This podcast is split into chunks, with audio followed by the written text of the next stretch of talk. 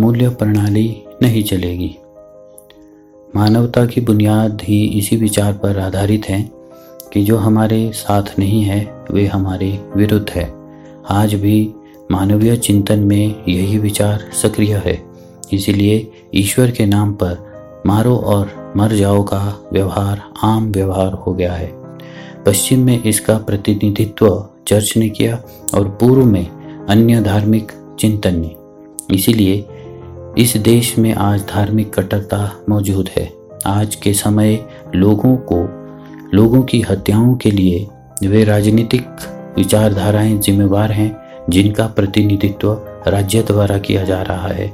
और उनका दावा है कि वे जो कुछ भी कर रहे हैं, वह उनके द्वारा प्रारंभ किसी बड़ी क्रांति का परिणाम है। क्रांति तो हमारे मूल्यों का पुनर्मूल्यांकन है। इसका वास्तविक अर्थ कुछ नहीं। कुछ समय के बाद सब स्थिर हो जाता है, इसीलिए सोवियत यूनियन में लोग ग्लास नोस्त की बातों तक पहुँचे। शरीर ना कुछ सीखना चाहता है, ना कुछ जानना चाहता है, क्योंकि उसके पास एक प्रकृत सहजात बुद्धि होती है, जो ज़िंदा रहने में उसकी सहायता करती है। शरीर अगर जंगल में है तो वहाँ भी वह अपने आप को ज़िंदा रखेगा। अगर नहीं रखेगा तो चलेगा। लेकिन यह आखिरी सांस तक लड़ेगा ज़रूर। मानव शरीर का यही काम है। कोई खतरा होता है तो शरीर सब कुछ त्याग कर अपनी रक्षा में लग जाता है। नहीं कर सकता तो फिर हार मान लेता है। किंतु एक तरह से शरीर की मृत्यु होती ही नहीं है। कुछ परमाणु जमा हो जाते हैं और मृत्यु के समय उसके क्रम में फिर बदल हो जाता है। उनका इस्तेमाल कहीं और किया जाएगा। इस तरह शरीर का कोई जन्म नहीं होता, ना कोई मरण होता है, क्योंकि शरीर के पास यह अनुभव करने का कोई उपाय नहीं है कि अभी वह जीवित है और वह कल मर जाएगा। जैसे ही हम प्रश्न पूछते हैं कि क्या हमारे जीवन में कुछ और है? जो कुछ हम कर रहे हैं, उससे आगे भी कुछ है। वैसे ही हम एक प्रश्न यांत्रिकता को चलाना दे देते हैं। दुर्भाग्यवश, इस तरह की दिलचस्पी ने पश्चिमी राष्ट्रों में तथाकथित हिप्पी पीढ़ी की रचना कर दी। जब उन्होंने नशीले पदार्थ आजमाने शुरू किए तो इन पदार्थों ने उनके अनुसार उनके चेतना स्तरों में परिवर्तन पैदा कर दिया। पहली बार ऐसा हुआ कि उन्होंने अपने सामान्य अनुभवगत ढांचे के क्षेत्र से बाहर का कुछ अनुभव किया। हर बार जब हम कुछ असाधारण अनुभव कर लेते हैं, जो वास्तव में असाधारण नहीं है तो हम चारों तरफ़ अनुभवों की विविधता की तलाश करने लगते हैं। उसी तरह अधिकाधिक अनुभव प्राप्त करना चाहते हैं। इसी चीज़ ने भारत, चीन, जापान जैसे पूरे देशों की जनता के लिए बाज़ार पैदा कर दिया। इन देशों में इन लोगों की बाढ़ आ जाती है। ये लोग उनके सवालों के जवाब देने का वादा करते हैं। असल में ये लोग अपना घटिया माल बेचना चाहते हैं। अपनी समस्याओं के लिए कुछ जवाब पाने के लिए लोगों की दिलचस्पी नहीं होती। वे सुख और आराम पहुँचाने वाली बातें सुनना चाहते हैं। जैसा कि मैंने पहले कहा है ये लोग बर्फ़ की थैलियाँ बेच रहे हैं ताकि दर्द की जगह सुन्न हो जाए और आप आराम महसूस कर सके। बुनियादी सवाल कोई नहीं पूछना चाहता। असली समस्या क्या है? पूर्व के लोग इस स्थिति का फ़ायदा उठाते हैं।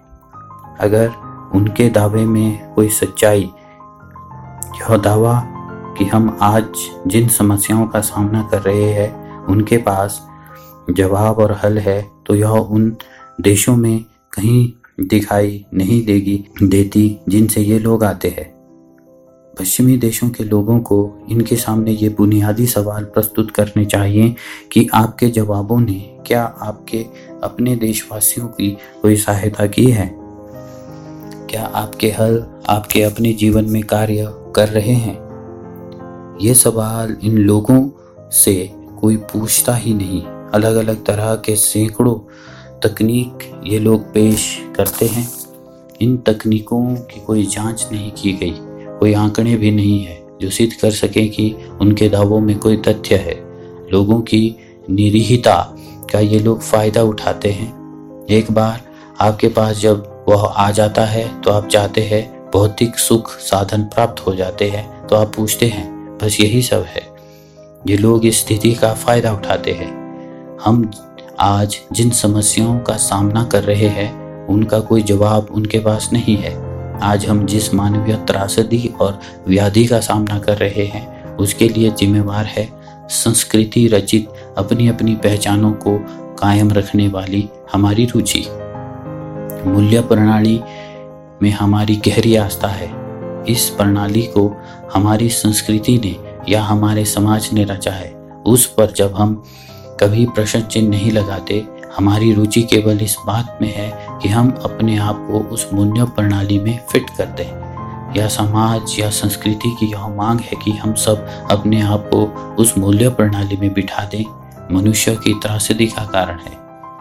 इस दौरान कहीं किसी अवस्था में, मानवीय चेतना में, अपने अकेलेपन के लिए, ग्रह की अन्य प्रजातियों से, मानव जाति के अलगाव के लिए कोई हल या जवाब पाने की कोई ज़रूरत पैदा हो गई है।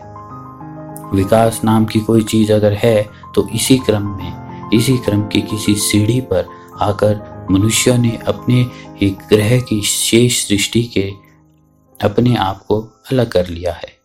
अपने आप को अकेला कर लिया।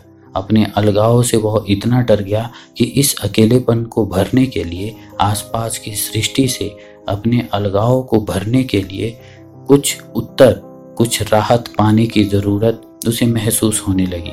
तब धार्मिक चिंतन का जन्म हुआ और वह सदियों तक चला।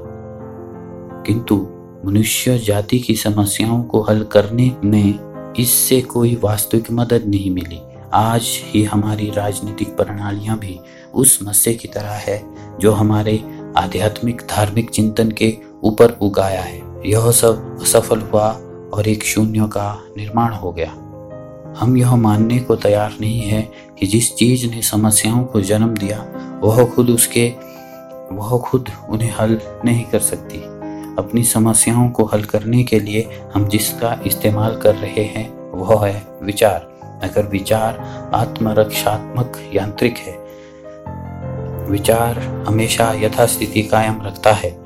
हम भले ही परिवर्तन की बातें करते रहें लेकिन हमारे लिए परिवर्तन का समय जब सचमुच आ जाता है तो हम उसके लिए तैयार नहीं होते।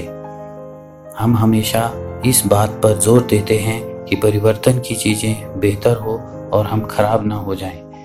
हमें इसी यांत्रिकता में ज़बरदस्त आस्था है, जिसने हमारे इन समस्याओं को जन्म दिया है।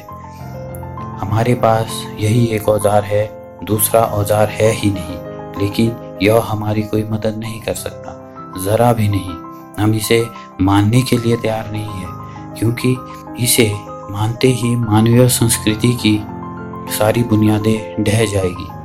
हम एक व्यवस्था की जगह दूसरी व्यवस्था लाना चाहते हैं, लेकिन संस्कृति का समग्र ढांचा धक्का दे देकर हमें उस तरफ़ ले जा रहा है, जहाँ हमें उन तमाम चीज़ों को खत्म कर देना है, जो हमने खुद बड़े यत्न से बनाई है।